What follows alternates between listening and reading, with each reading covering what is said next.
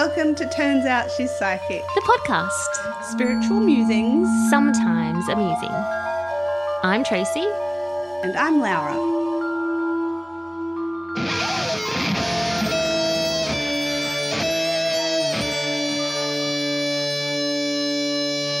Hello, and welcome back to part two of Tracy's interview with Alan Tiller. He's truly fascinating with his paranormal background and his historical background, his work as a historian. It's all fascinating and it's great to be able to hear about more of his life and even advice he has for us little ghost hunters that are out there or even just the curious people like me. I'm not going to lie. Enjoy. I've got so many questions because when you're talking about genealogy, um, do, what is your what is your ancestry? Where where are you from?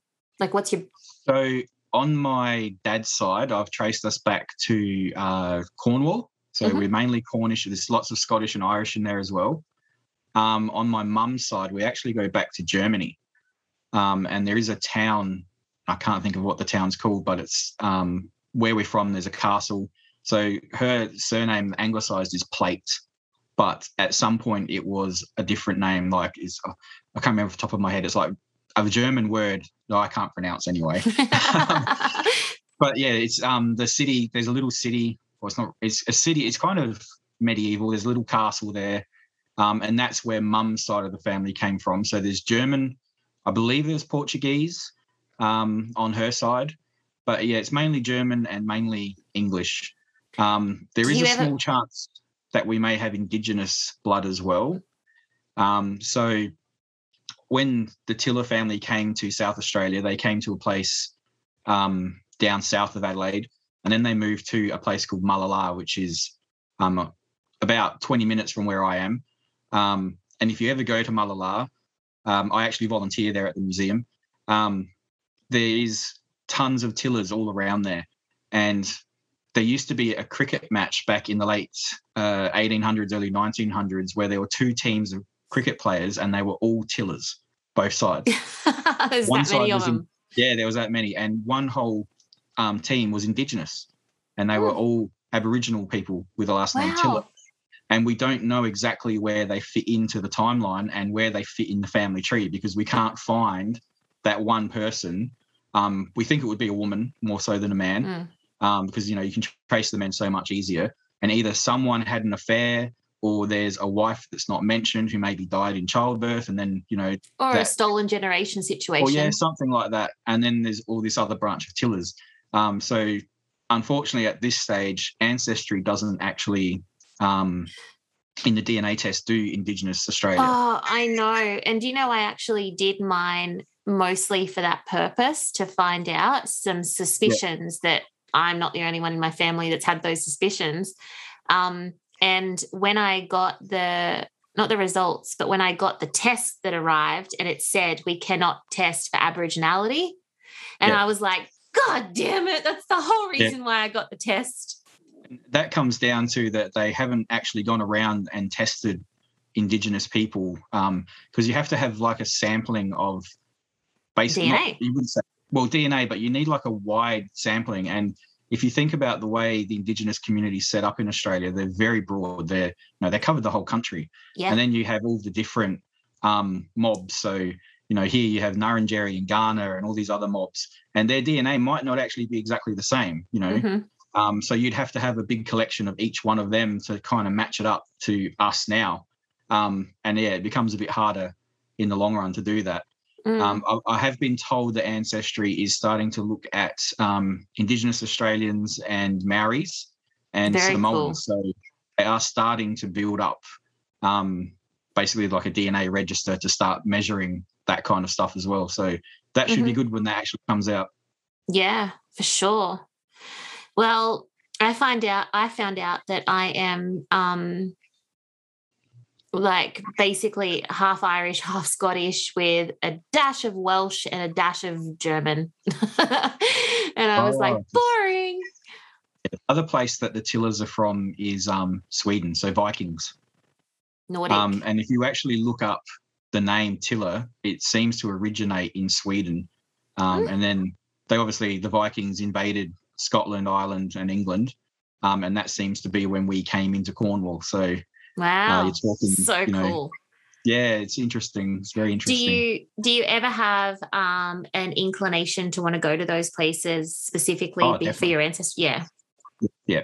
Um, a place called Fordingham Bridge seems yep. to be the epicenter, and that seems to be where the Vikings came through, um, the Tiller Vikings, and then spread out from there. Um, mm-hmm. So that's very high on my list. Um, and you know, I'd love to go to Finland just to experience Finland anyway. Um, you know, half a year of darkness and half a year of light would be very interesting. I don't think I'd want to live like that though, but I have a client, shout out to Isa. She is in Finland and they're literally just going in. I had a call with her. It was one o'clock my time and it was six o'clock her time. And she's like, it's pitch black right now. And I was like, really? What time is it going to get dark? She said, well, it's going to start to get dark until about eight in the morning and it'll be dark by four. And I was like, oh, whoa, oh, yeah. that's crazy. Um, my husband did his DNA. Um, and yeah, he's Vikings as well, which was no surprise because he just looks like no. a Viking. and and Vik- the Vikings, um, people always think about history about Rome. Rome took over, you know, such a huge part of Europe, but then the Vikings came after the Romans, and they did more. They they actually travelled really far. They ended up in America, believe it or not. There is actually Viking DNA found in the USA in indigenous Americans. Crazy. And that's how far they got down to Roanoke, where the, the, you know I don't know if you watch American Horror Story and that little no. American settlement. No, you haven't seen that show. Um, it was a little American settlement that all the people disappeared. They just vanished. They don't know what happened to them. Um, and it's a true story. But when they were doing DNA tests around there, they actually found Vikings um, all the way over there, and people didn't know they'd gotten that far. Yeah, it's bizarre. Wow, that is so cool very very cool.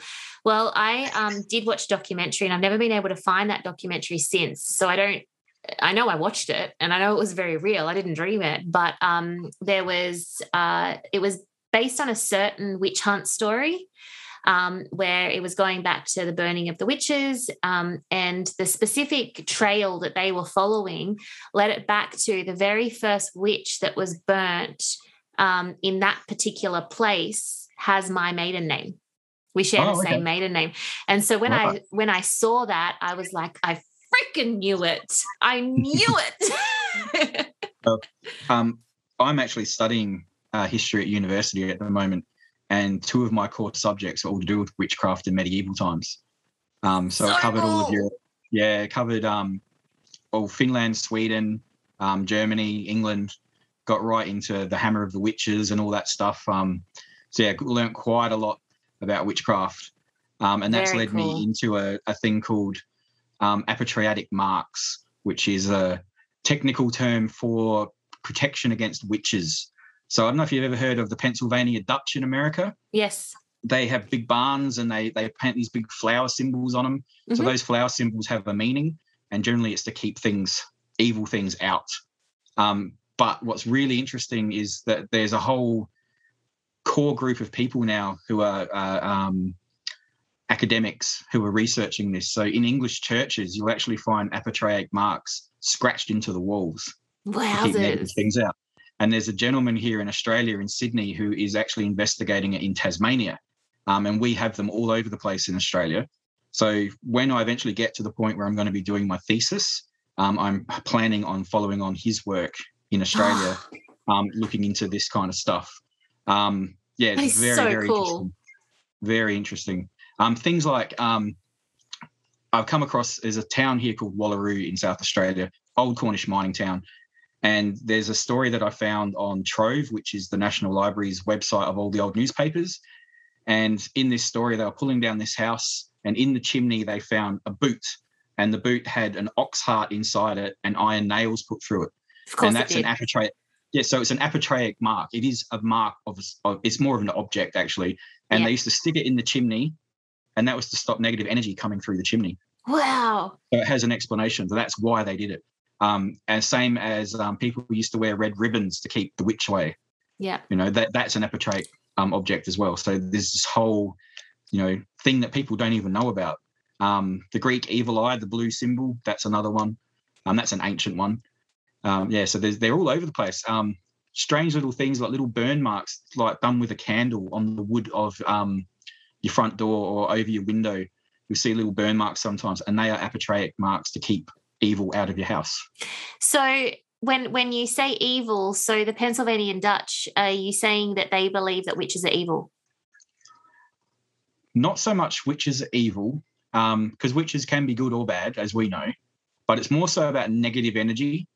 Um, so the negative when, witches. When you say, yeah, it's to keep bad, it's keep bad, bad energy out, bad people, bad energy. They yeah. they say witches, but you know it can mean anything really. Okay. You don't want negative stuff. You don't want curses. Um, a classic thing here in South Australia, there's a town called Hahndorf, which is a German and it had a good witch and a bad witch, Ilo Fox. And she lives in a house that had apotropaic objects in it. And she also found a boot in her chimney, just like the one in Wallaroo. And she found it by accident. And um, she she worked in a place called the Hahndorf Academy, which was it was still there. It's a school. It used to be a school. Now it's an art gallery. Um, and she always knew about the good and the bad witch, but she didn't know where the bad witch lived. And she was in there one day um, and a gentleman named Hans Heysen, a very famous here artist, had drawn, drawn all these pictures of houses in Hahndorf. And she was just looking at them one day and she took one off the wall and looked at the back and it said, The Black Witch's house. And it had the address. So she now knew where the, the, the Black Witch was. Yeah. Turns out she lived in the White Witch's house and she still does today. She's in her, probably in her 80s by now. Um, she lives in the White Witch's house.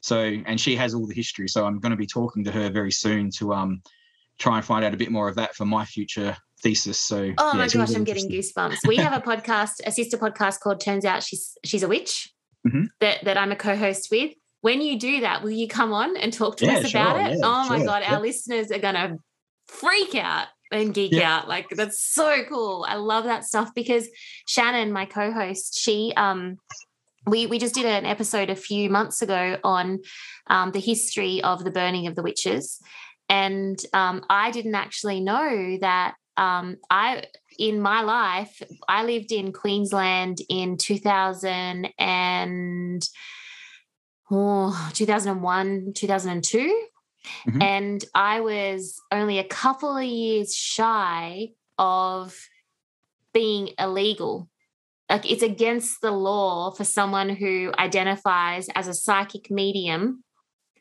to to to exist it's against the law okay. and it's like in 2000 like in eh, what in my lifetime yeah.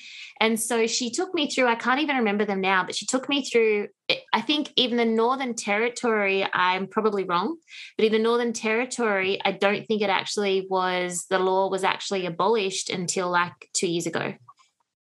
Well, we have a law that still stands today that if someone gives a false reading, you can report them to the police and they can go to jail for it. So if you're, if you're a psychic and you give a false reading and you can't prove that your reading is true, you can still go to jail. Holy moly. Uh, I actually have a blog post about it called Trading in Sorrow, and that's all about that. And that st- still stands. It hasn't been abolished. Whoa. Be You know careful what, if you come here.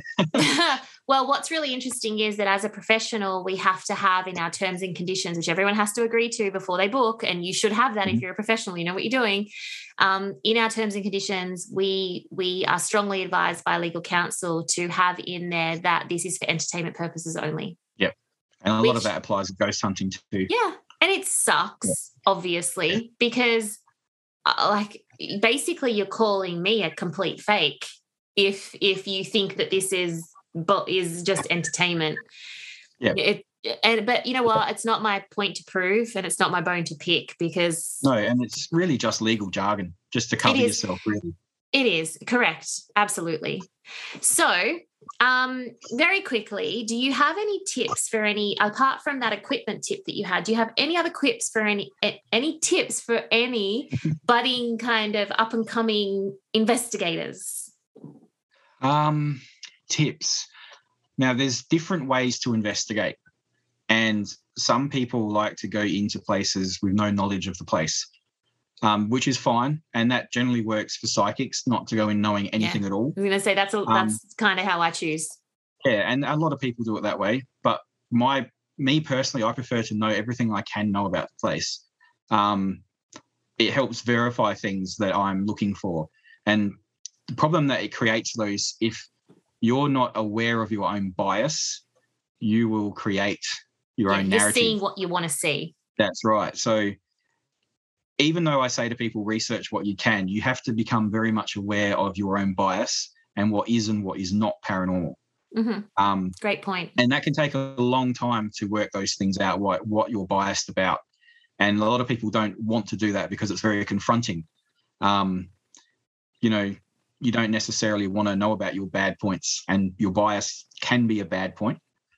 Um, other things is know how your equipment works. Obviously, like I said before, do your research, make sure you know exactly how it works. Because people don't realize just little tiny things like I quite often hear people say, oh, I went to a cemetery at 3 a.m. and my camera turned off.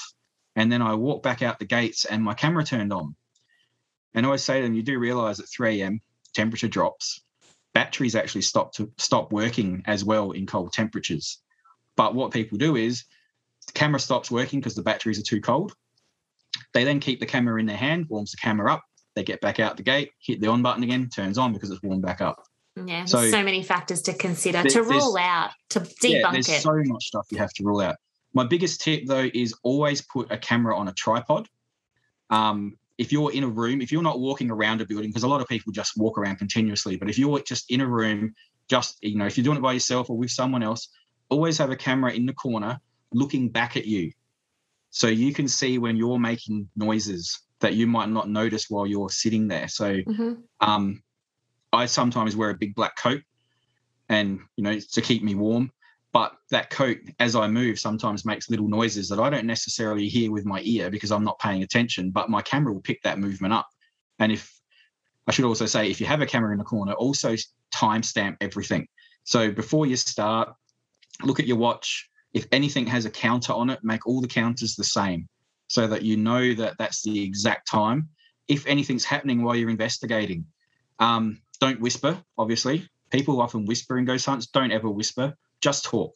Just be loud, be who you are, talk. Because There's whispers, no point in whispering. no, it's like, and- who are you whispering for? and that may come up on someone else's voice recorder and they'll go, oh, something's whispering, but it was you. So just talk. But timestamp everything. So if you're sitting there and you're there for 10 minutes and 48 seconds and you hear a truck go past, say that was a truck going past. And you'll know that on the camera that at that time on your voice recorder is the same, and you've said it out loud. Yeah.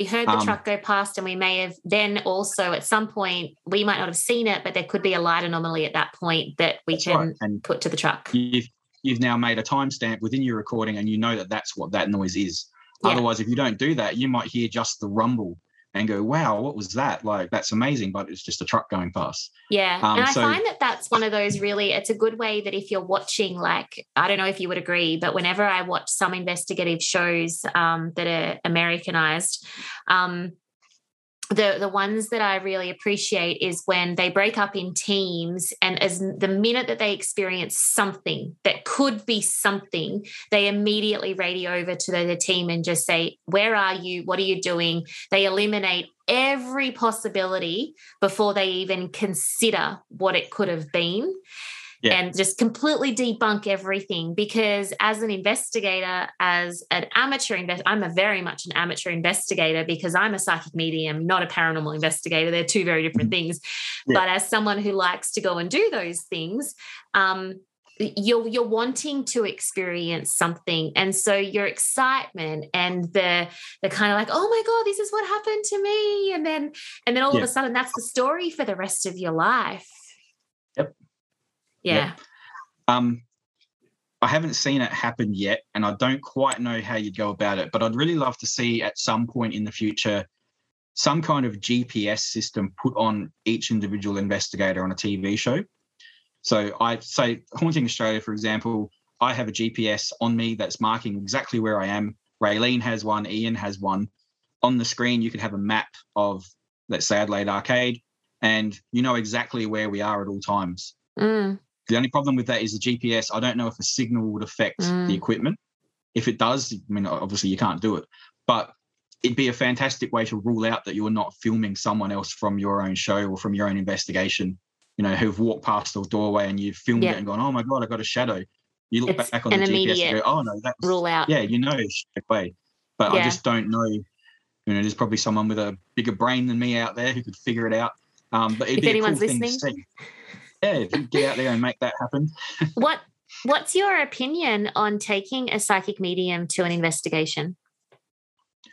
Um, I'm not a big psychic person um, because it's not, I don't have anything against anyone who's psychic or anything like that. I have worked with a lot of psychics. Unfortunately, I have worked with a lot of bad psychics who turned out to be to be not nice people in the end. Um, and I'm not talking about Raylene or Ian or anyone no, like that. Raylene's Um, amazing. Soul of the yeah, earth. other other psychics. Um, and unfortunately, that's tainted me a little bit. Mm. Um, but I have no problems working with psychics. Sometimes psychics give really good, valid. Um, not, it's not an opinion, is it? It's a valid Insight? explanation. Yes, insight would be a good word. Um, you know, you can see things I can't see, or you might hear things I can't hear, and then that validates what I'm getting on my equipment. Or um, on a couple of occasions, it's validated history that I've I know about that I haven't told anyone about. Um, even though I write books and I put a lot of history into the books, sometimes there's just one or two lines that I won't put in so that I know about something that I've been told that I won't tell the psychic about, and they can't look it up.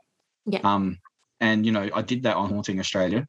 Um, and there was one one really specific thing that happened with Ian Lawman that never made the show. It happened with Ian and my wife. Um, in the North Kapunda Hotel, Ian was in the basement and he was picking up on uh, a guy named Charlie and a little dog. And I knew nothing about this at all. Um, but my wife did. And she Mm. actually had to ring her her boss because she used to work there years ago. So and she was still in touch with the person she worked with.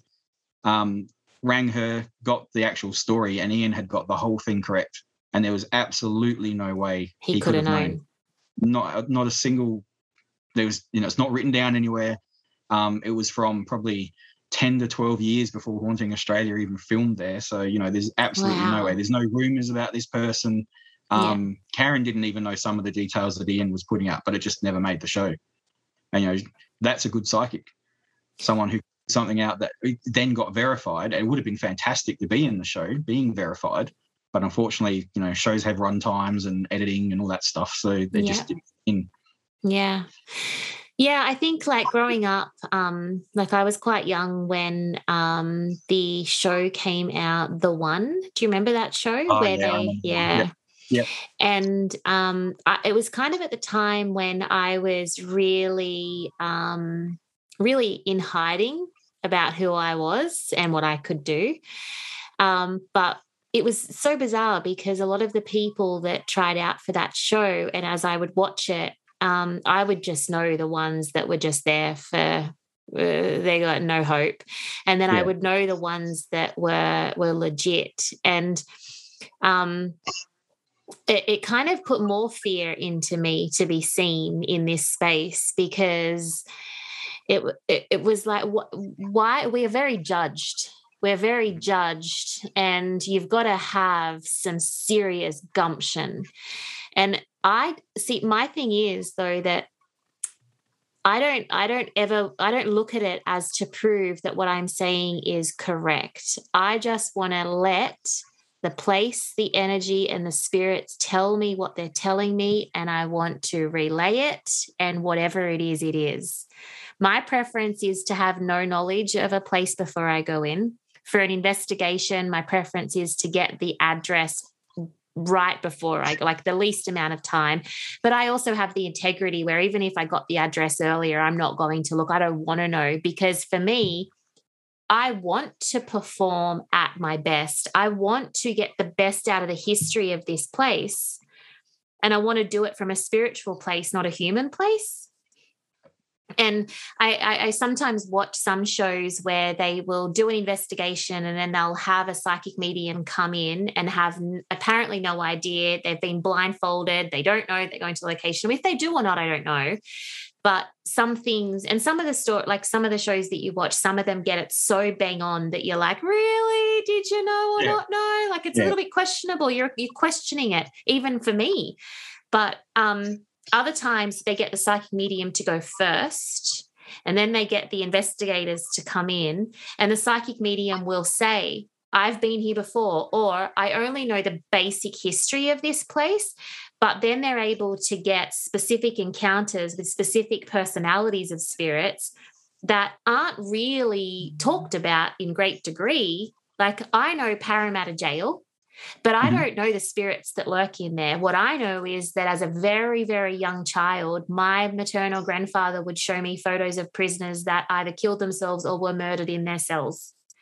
And I am convinced those souls are waiting for me. Convinced. Yeah. And I will, uh, they are burnt into my brain that I know when I see them that that is who that is. I don't know yeah. their names. I don't know why they were there. I don't even know what happened to them. And I don't want to know it's like it's like the less I know, the better. Yeah. So I totally understand because I'm the same. I have I have my skeptic mind when it comes to psychic mediums as well. And if I didn't experience it, I probably wouldn't believe it. Yeah. be like, eh, nah, I don't know. There's a lot of guessing going on there. In fact, my husband, we have a running joke that every day after I get home from work, he will say to me, Did you do good guessing today? I'm like, oh, because I just, it, you know, you got to have a bit of humor about it. Yeah. But, um, going back to your your tip tips for people. Yeah. Um, something to think about for anyone who who wants to be a ghost hunter or be in the public eye as a psychic is to really think long and hard if you want to be associated with that particular terminology mm-hmm. because ghost hunter brings certain certain type of people will always doubt you, will mm-hmm. always think you're crazy. Um, tinfoil hat. And, yes, tinfoil hat. And you really need to consider if you want that to be attached to your name forever. Mm-hmm. Um, other people think it's fantastic, but there's always, you know, it's like anything. There's people on one side of the fence and people on the other side of the fence, you know, and you just have to consider that will it affect, you know, your family life? Um, will it affect your work? Because it can affect your work. Um, people always view you differently if you're, you know, a ghost hunter, mm-hmm. um, because it has certain connotations to it, and people have their own bias about what it means and what ghost hunters do. Um, so yeah, just that's just another little tip to consider. That I love that before you start making it public that that's what you're doing. It's wonderful. I called that stage coming out of the psychic closet mm-hmm. um because i had to get to the point where the calling was greater than the than the voices silencing and i kind of didn't yeah. have a choice my story is quite a long story but um in the end i had to i had to reach in and have just my internal compass of authenticity and just be like i'm just going to be me and whatever yeah. anyone has a problem with it that's that's about them not on me i know who i am and i know what i am and i know how i do it and that's it um, but it is a big call, you know, like when when you hear sometimes the, of the smaller minds that are like, "You believe in ghosts? What are you one of those tinfoil yeah. hat people?" And it's like. Yeah. Just because I believe in ghosts doesn't mean that I believe in every conspiracy theory known to man or aliens. No, that's and just right. because I'm that's a psychic right. medium, it doesn't mean I'm a witch or believe in aliens or or or you know all these different things. Yeah. It's we're kind of all lumped into the one big basket, aren't we? It's crazy. But yeah. but within our basket, we have very individual experiences. That's like, right. Yeah. I am not a paranormal investigator. I am first and foremost a psychic medium who likes to go on investigations and experience it from a psychic medium perspective. Yep. Yeah. Yeah. It's crazy. It is a big bad world out there, but I love that it's actually becoming a lot more because of the American shows, as much as I love to hate them. Um, be, it's becoming a lot more mainstream and that children are growing up, teenagers are growing up with that's just being the normal. Yep. Yeah, it's definitely changed in the last probably 10 years. Um, it's definitely become more mainstream. Dark tourism, which is all your ghost hunting, has become I actually think it's the third most popular type of tourism in the world now. Yeah. Um, so, you know, it's definitely moved from where it was out of the shadows, becoming more into the mainstream at the moment. Yeah, definitely. I just watched a Netflix special that's on at the moment, um, not a special, a series on, and it's something about it's a vacation show where they go to all these different locations and they do a budget version, a middle version, an expensive yes. version. Is that the one where they went to the little UFO place? Oh yeah, and um, then the um, haunted house and the Bigfoot. Yeah, and the Bigfoot house. yeah, all the same one. Yeah. Yeah, and they talk about dark tourism, and and they yep. said that they're like it is like one of the top three searches right now on Google to go to for a vacation. And I was like, yes, yes, yep, it's becoming yep. more mainstream. I'm becoming normal. I never thought it would happen, but I'm becoming normal. Yep. Um, one thing that I like, we have definitely heard come from you today is your love of history. And I just, I have never thought about this before, but when I read up on your bio and your media kit and everything, preparing for this interview, um, it said that you are the world's first paranormal historian in residence at a library, anywhere, really. Yeah. And I was just like, oh my God, let me bow to your feet. Like, that is incredible. How can you tell me how that came about? Was it something that you had to sort of rally for, or was it something that someone came to you and said, Hey, we need this? Like I said earlier, things fall in my lap. Yeah. Um, it's not something that I search for. Um, I believe it come around because I released a book in 2014 and a librarian had come across it in where she used to work. And then she started working in a place here called the City Library, which is in Adelaide. Um, and a person had passed away and they'd left um, a large amount of money to go to towards history residencies. And no one has really had really used that money for anything. And she thought why don't we try something different and let's get someone in to, to talk about you know ghosts and hauntings in the city of adelaide. Oh my god um, it's like an angel and she remembered my name and she contacted me and um, within about four weeks, I was in the city library for about six months the first time. As the I was there every Wednesday, um, all day on a Wednesday, and people could come in and tell me their ghost story, and I would document it, and then I'd go and research it. Um, 40 of those stories ended up on the library catalogue. So if you're ever in South Australia or if you jump on what's called the One Card Network here, I think you'll be able to access it from interstate. You'll see 40 stories in the city of Adelaide that I've researched and put up um, so yeah, I ended up doing it for three consecutive years for about three to six months each year. So I had to try and fit it in with my other work and with study and all that kind of stuff. Um, and believe it or not, I actually work as a librarian now. At the point when I started doing that residency, I actually wasn't working. Um, I'd actually had a back injury, and I was trying to think of what should I do. And while I was sitting in the library, I thought, I could be alive. so cool. To um TAFE and got trained as a librarian at residency and that environment. Uh, second time and used the, the ghost stories um, that I picked up. So it was supposed to be centered just on the city of Adelaide, which isn't a very big area, which is about believe it's about a 10 to 12 hour drive to Adelaide. And they drove all the way to Adelaide to see me once to give me some ghost stories. So I've kept those ghost, ghost those ghost stories and they'll eventually be used somewhere along the line. I got their permission to do so. Um, so the second time around, I went back in and did it again. And this time I wrote five ghost tours for the City of Adelaide Council and for the library. And the public got to vote on which one they thought was the best and that became the Adelaide Ghosts and Ghouls walking tour, which is a free tour.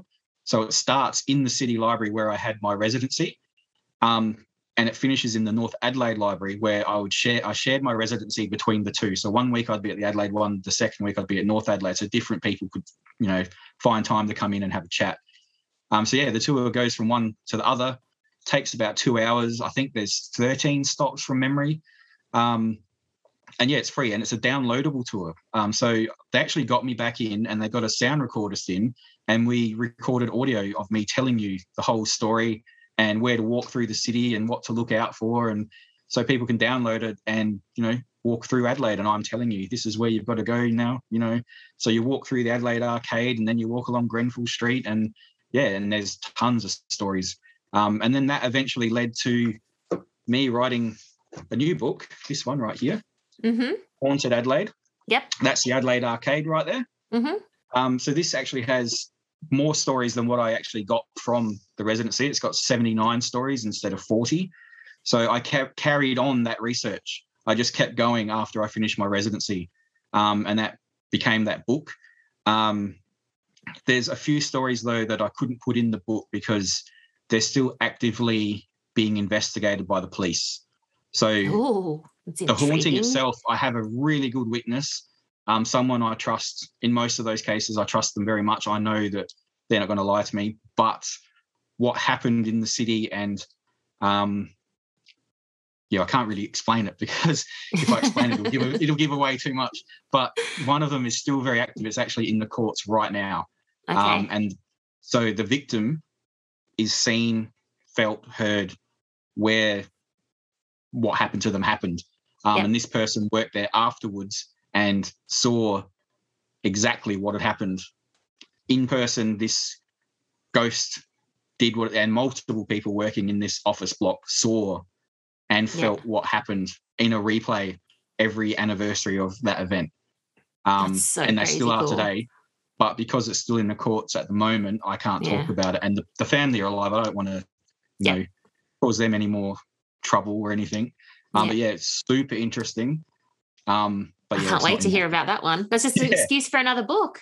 And well, yeah, I've already. Um, there's a couple of other places that I couldn't get the stories how I wanted them to be, in that the history didn't quite match up. But I've now been back and investigated those places. Um, one of them is a theatre, and it's a very famous theatre in Adelaide. Um, and now I actually have first-hand experience of the the haunting in that theatre because I've actually been in there um, and talked to the owners and got all their stories. So there will be a follow-up book. I have enough stories now to do a haunted Adelaide part two, but it'll be a long way off before it happens because I have a about six books on the go at the moment. Um, I've got to finish one of them before I publish that one. So know, I'm and you're always at doing- university. and I'm at uni and I work and I've got a family and everything else. So you know, try and fit it in somewhere. Yeah. Um, do you ever just have moments where you just have to pinch yourself? all the time. Yeah. you know, like I said, like Haunting Australia fell into my lap. I wasn't looking to do TV. I was almost going to quit paranormal and being in the public eye at that point. I'd had enough. Um, I was being bombarded by people who don't like me, as you do. Um, We're very know, there's easy a- to point the finger at. We're very easy to yeah, hate. yeah, people. A lot of people don't like me. Fair enough. You don't have to like me. I'm not. Why fussed. do you think that is? Um, jealousy. A large Yep. part of it is jealousy. Definitely is jealousy.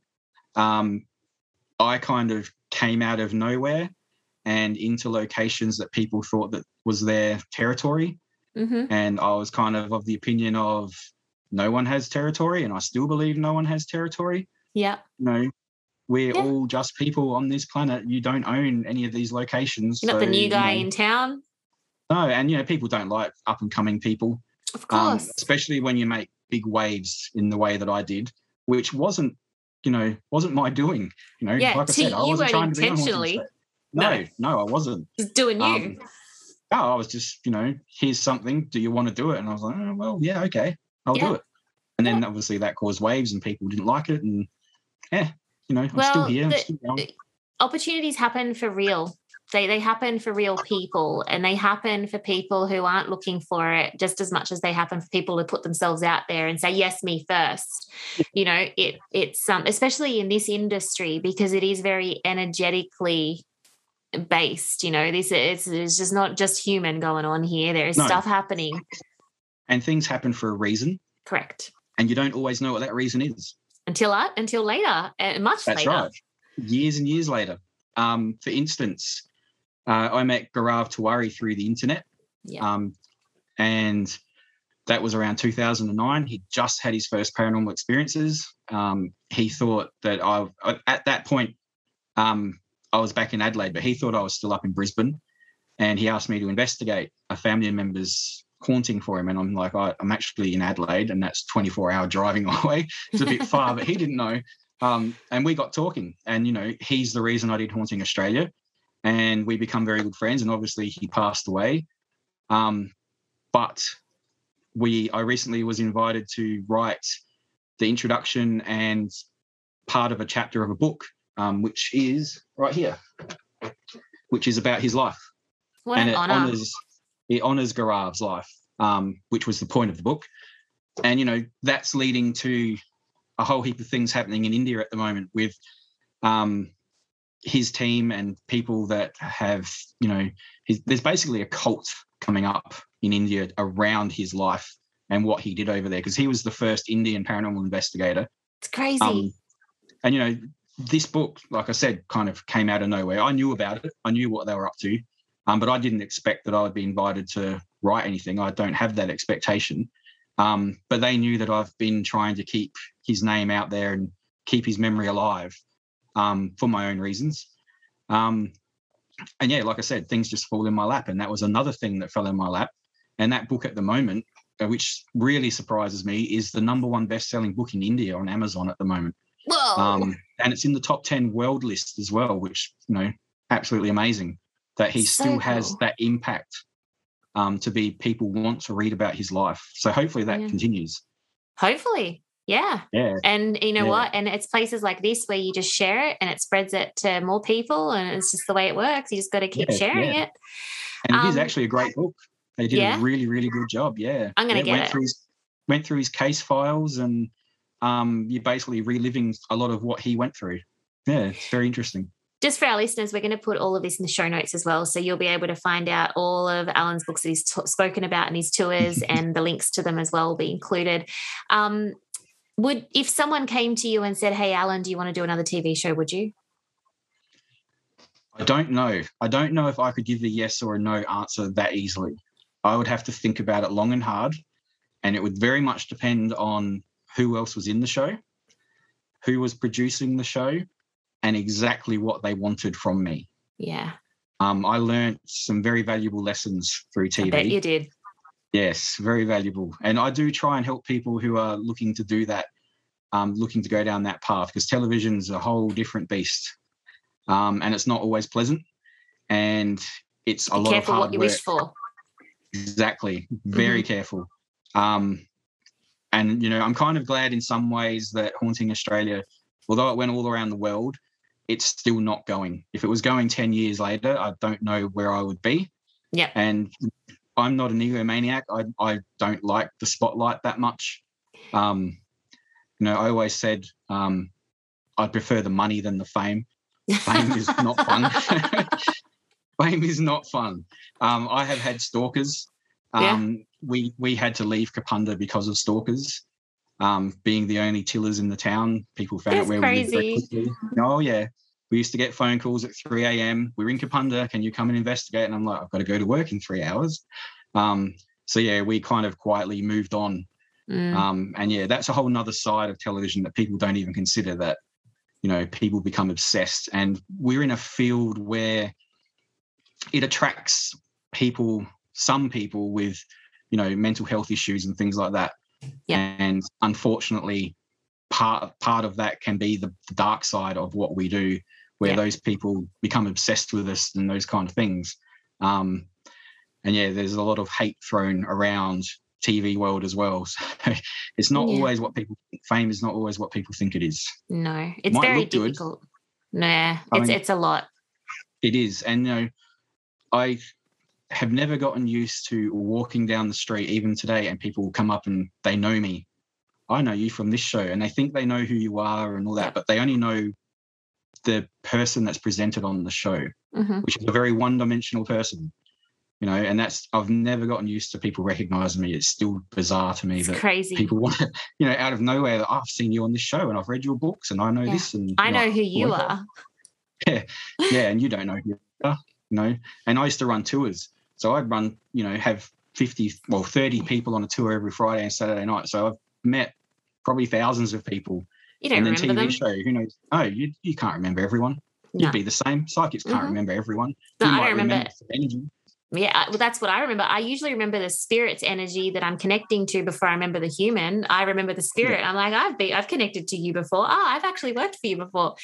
But I Yeah. mean, I've not been on television to do what I do, and I'm not sure that I would want to at this point. But um, just even in my local area, um, like I went and did a click and collect literally like a week ago with a mask on and wearing like I was basically wearing a tracksuit. It might have actually been pajamas that I was trying to pull off as a tracksuit, but I had no makeup, no hair, like just a hair pulled back in a pony, wearing my years clothes, had my face mask on. And the lady asked me what name to click and collect. And I said my name. And this lady shot out from the front of the, the line that had already given the name that was waiting for the order to come up. And she's like, Are you Tracy Dimmick? and I was like, Yeah. And she goes, Hi. And I'm like, thinking to myself, oh, do I know this person? Do I know this person? And they're just like, yeah. oh, I listen to the podcast and I do this and I do that. And I'm like, oh, cool. And it's just such an yeah. awkward yeah. experience. Like I'm just doing my click and collect on a Father's Day yep. Sunday. Oh, I know the like, feeling. I, even even to this day, I'll be walking through a shopping center and someone will call out Alan, and I don't think they're talking to me. So I'm ignoring them because I'm just, they're not talking to me. I don't recognize the voice. And then they? they come over and I'm like, oh, sorry, you were talking to me. Whoops. It's so awkward. It's just weird. yeah. And we come across as the as the like I get I used to, I don't so much anymore, but I used to get so anxious, or not anxious is the wrong word, but I used to get very much in my head thinking about, oh, they must think that I'm the biggest snob, or they yeah. must think that I'm an absolute bitch. But it's just because I'm doing my everyday thing. And when someone smiles yep. and waves at you and you're like, yeah, I don't know you. And then you think, oh shit, they probably know me from this, or they've probably seen my face on the internet, yep. or they've probably seen yep. an ad or whatever.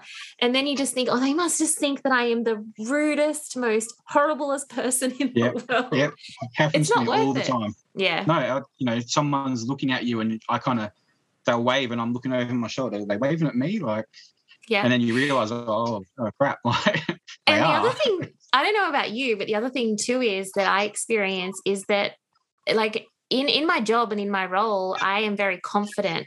But as a person by myself, I'm, I'm actually an introvert. I actually, yeah, oh and most of us are. Oh, most of us are very yeah. private and um, we're not going to be the first one to come up and say, Hi, I'm Tracy. We're yeah. going to just kind of be the one that waits for everyone else to introduce because we're actually quite, I'm not mm-hmm. shy, but I'm an introvert. I, I, will sit and wait for everyone else to talk. And I actually sit there and, and watch people. Um, yeah. yeah, it's not that I'm being rude or I'm being arrogant. I learn about people just by watching how they interact with it. And I'll just stay there quiet, sitting in the corner until I warm yeah. up to them and then I'll start talking.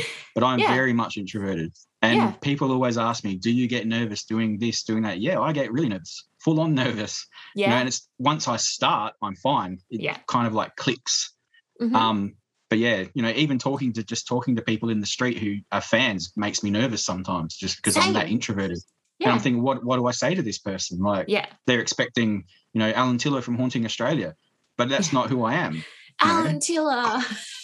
You're they expect like, you yeah, to be hi. this, you know, big bold person, but you know, I'm kind of like, I just want to go home, like, yeah, you know? and, and and pay for my groceries and yeah, yeah. and sit on the couch and eat ice cream. Yeah, yeah pretty much. yeah, it's um, it's just really interesting how people have that idea of how different we must be compared to them yeah. when we're, we're we're actually the most average people ever. It's just that yeah. we we're just really good at what we do and we and we we speak about it for some reason. And most of us never really chose to do it. Like it's no. it's just happened to us. Yep. Yep. Um so um i have two more questions left for you because this has gone yep. way longer than what I thought. But I don't know about you, but I've loved this. I feel like I've no, met some. Yep. Yeah, it's just like, oh, you're my new best friend. you're not really. I know when people say that to me, I'm like, oh. Um, two things. One, have you ever been to Mount Gambier Jail? I have. I actually, believe it or not, stayed there for my honeymoon. So wow. when was that? Uh, now I'm going to be in trouble. 20, 2013. 2013 okay. 2012. I always forget. We have an ongoing joke because we always forget our anniversaries, both of us. Um, but we stayed there for two nights. Yep. Um, because it's basically a hotel now. Yes. Um, we investigated while we were there, mm-hmm. and we uh, where we slept because it's kind of split in half. So one side mm-hmm. of it is for your backpackers. Yep. And the other side are like little private suites, and they've kind of opened the rooms up a little bit bigger. But where we stayed, behind us was like a wall and a little garden bed, and that's actually where people were buried that yes. had been hung. Um, so we didn't have anything major happen to us that I can remember anyway.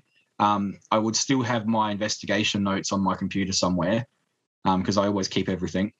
But yeah, it's a very interesting place. Um, there's only three people hung there, but the condemned man cell, which is over near the gallows, um, is super haunted. And when I walked up to it, I was just buzzing with electricity from it. So I knew something was going on in there, but nothing came up on the voice recorders, nothing came up on the cameras. But you could tell definitely something in that condemned man cell. Have you been there yourself? Um, so the current owners and uh, people who run it, um, mm-hmm. the the woman Melissa, um, she's a client of mine, and oh, okay. Yeah, it, it, her story is very interesting, extremely interesting. And I'm going to be interviewing her next week for the podcast to come in a couple of weeks. Um, but her her story and her history behind it, I think, would intrigue you till the cows came home. It is a very intriguing story, and she's had to come to terms because she's got a very colorful human life experience with her family but the the jail actually has a huge family link to her which she didn't know oh, until she started right. until she yep. came to work there. And the story is incredible. Like i get blown away but she gets blown away by it and it just keeps coming and coming and coming. So i would strongly advise you to reconsider going back to there and and learning the history that this woman Melissa could share with you because it's it's next level Right. Well, so um, one of my team members actually lives in Mount Gambier, Jade. Yep. Um, and we are planning on going back down there at some point. So we may actually go stay there again. Well, um, yeah, as soon as the borders place. open, if as soon as the borders open, I'm there and I want to conduct a spirit, I call them a spirit session, which is a live mediumship session, but mm-hmm. where we're bringing tourists to come to the place as well um, yep. and just have a big event as well as an yep. investigation as well. But I would not be able to hold the investigation because I don't do investigations. Yeah. Um, but I would be interested to see um, your more so your historical perspective and to understand the history of it would be so cool to understand from someone who is just so into the history, regardless of the haunt. The history is crazy juicy. It's so good. Yeah. Oh yeah. Yeah. Yeah. yeah. Um. Yeah. So that's I'll one question. Definitely watch that episode when you Good. Put it up. Good. Yep. Um, and then the second question is I want to do, uh, I've been wanting to go to Tassie. I've got another client down there as well. I've been wanting to go mm-hmm. to Port Arthur. It's on my bucket list to do when yep. borders open. Mm-hmm. Um, mm-hmm. I've heard that you're doing a Tassie tour. We are. We are doing a Tassie tour. And I just happen to have the pamphlet right here. Well, so tell us all about a, it. It's a paranormal holiday Oof. in Tasmania. Um, so there's a a fitness group here called Athletica here in Adelaide, mm-hmm. and the gentleman who runs it, Rob Code, he's right into ghost hunting, and he's travelled around America. He went to a lot of the ghost hunting places that Ghost Adventures went to. He met Nick Groff as well. Wow! And last year we were supposed to go over for a paranormal holiday um, with the public to America, and we were actually going to go to Winchester Mystery Museum, and we were going to go. We God had a damn COVID. Um, yeah, COVID killed it. Um, we had a, a the USS Hornet, which is a massive aircraft carrier at San Francisco Bay. We had it for the night. We were staying on it overnight, investigating the whole thing. And then we were weaving our way down through Tonopah and all these other places down to Vegas. And we were going to Zak Bagans Museum. Um, and that was where we ended. But obviously, COVID killed that. Um, we still are going to do it. We just don't know when. Yeah. So in the meantime, we were like, where can we go where we can do something on a smaller scale um, in Australia where COVID might not be such a big issue? And obviously, Tasmania is where we've chosen. So in January next year, we are going to go to Tassie and we are doing a whole heap of different places. Uh, we're starting off in, I believe, Hobart, um, but things can change because um, we have book places, but we don't know how COVID is going to affect things. So the dates are going to be the same, but the order of the um, itinerary might change. So the itinerary is online on the Athletica website at the moment. So we are going to spend two nights in Port Arthur um, we are doing the ghost tour, the Port Arthur ghost tour. We're going to Richmond, which is actually has the oldest jail in Tasmania. It's older than Port Arthur. Um, and without giving away too much, because some of it's a bit of a surprise when it all happens, um, I've written a couple of tours. So I'll be leading tours through haunted places for the guests who come. So the public can come with us. Um, and your the money you pay pays for your accommodation, it pays for all the transport. Um, a big chunk of your food is paid for. Um, not everything though. Um, otherwise, it would have cost an arm and a leg. It would have cost way more than what we've budgeted for. But yeah, we're going to um, Sorell. We're going to Oatlands, which is where there's a big um, uh, big windmill, big stone windmill that's now a gin bar that's haunted. Um, we're going to Cascades Brewery and doing the tour through there and having lunch at Cascades. Um, Port Arthur, we're going to the Isle of the Dead there, um, which is a little boat cruise. And the Isle of the Dead is just this giant cemetery on an island. And one of the ghost stories there, um, because I've spent many, many hours in the last month or so researching for this event, um, one of the really cool ghost stories there is that there used to be a grave digger and he lived on um, the Isle of the Dead in a little wooden cabin. And we're talking we're talking about the 1880s, and the army. So it was basically the English military ran Port Arthur. It was a jail, um, but the military were there as well. And this guy was out there 24 7, seven days a week, except Saturday night. Um, the Red Guards would go over there, the guys with the red suits, red jackets, pick him up, take him back to the jail so that he could go to church the next day. And then after church, they'd put him back on the boat, row him back over to the island, and he'd be there for another week. And that was his only human contact other than digging graves. God, so that's imagine? all he did. He's, yeah, it would be horrible life. He used to grow his own vegetables. He had chickens, and that was it. That was his whole entire life. So one night he wakes up, middle of the night, the building's shaking. All the interior of his cabin is red. Absolutely freaks out. Runs out of the, the, the cabin thinking the building's on fire because it's red as he runs out the door, Satan is standing there. What? Eyes are burning, smoke, big horns. Absolutely freaks out. He goes, runs to the shore, sets his fire beacon on um, to bring the guard over. The guard come and get him, and by this point, he's just insane. Um, and he's just babbling about Satan being there. And people have said ever since that Satan haunts that island, and it's the devil himself. So, very dark place. You're um, like, I can't are, wait.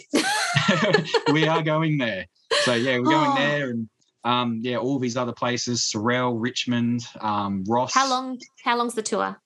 Uh, five days. It's not. It's not a long tour. Um, that was to keep the price down and yeah, you know, just to try and compact it a bit. But mm-hmm. every single day is loaded with activities.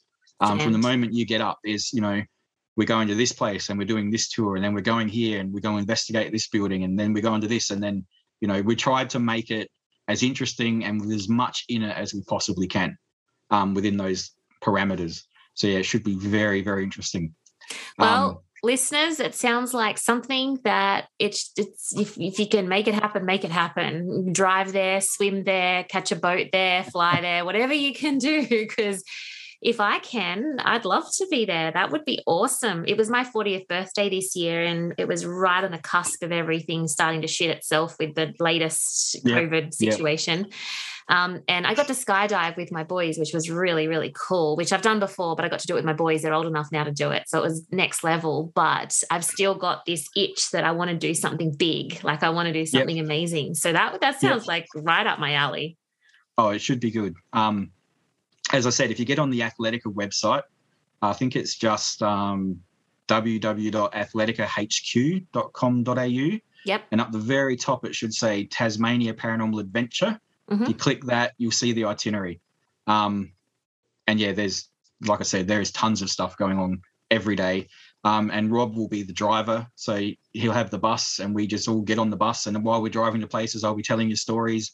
We get there, we do whatever it is that he's got planned. Um, we might invest. We're, we're, investigating Willow Court Asylum. That's another thing we're doing, um, which is the main mental asylum down there. Um, but yeah, it should be a lot of fun. Um, anyone who's a ghost hunter is welcome to bring their own equipment as well, um, if they want to use their equipment for EVPs or whatever they like. So yeah, it should be a lot of fun. Ah, oh, sounds like the trip of a lifetime. Well, the America trip sounded like a trip of a lifetime, but Tasmania yeah. sounds just as good. American one would have been fantastic. I mean, yeah. there is nowhere else in the world you can have an aircraft carrier overnight and sleep on it Um, you know, and the whole thing literally, you can go up on the deck, see San Francisco at night from the deck. You know, I don't know where else you could get that experience. Would you do Queen Mary? I would love to do Queen Mary. Yeah. Yeah, but that's not in the area where we're going to do. No, so what other side. what our plan is is if if that had have happened, if the Ghost Adventures one had have happened and all went well and everyone was happy, we would have went to the other side of the coast and done something the next year on the other side of the coast. So if Tassie goes well, we will probably do more Tasmania ones, but we might do a Launceston one. Um, and we're considering possibly doing, you know, Victoria, or we might go to Perth and do something in Perth and you know go through there. And um, Rob's very knowledgeable. Um, he's got a great team of people, and you know Karen and I have our side, and he has his side, and it's kind of come together. And again, fell into my lap. Wasn't something I was looking to do. Um, but we get to have a holiday as well, and we get to do what we love while we're on a holiday. You know, history and ghost hunting. So how can it go wrong? Did you meet your wife ghost hunting? Was she into ghosts? It's funny story. I was out ghost hunting at St. John's Cemetery, the one I was talking about earlier near Kapunda, which is very, very haunted. And she happened to be out there that night. Her mother at the time was a ghost hunter.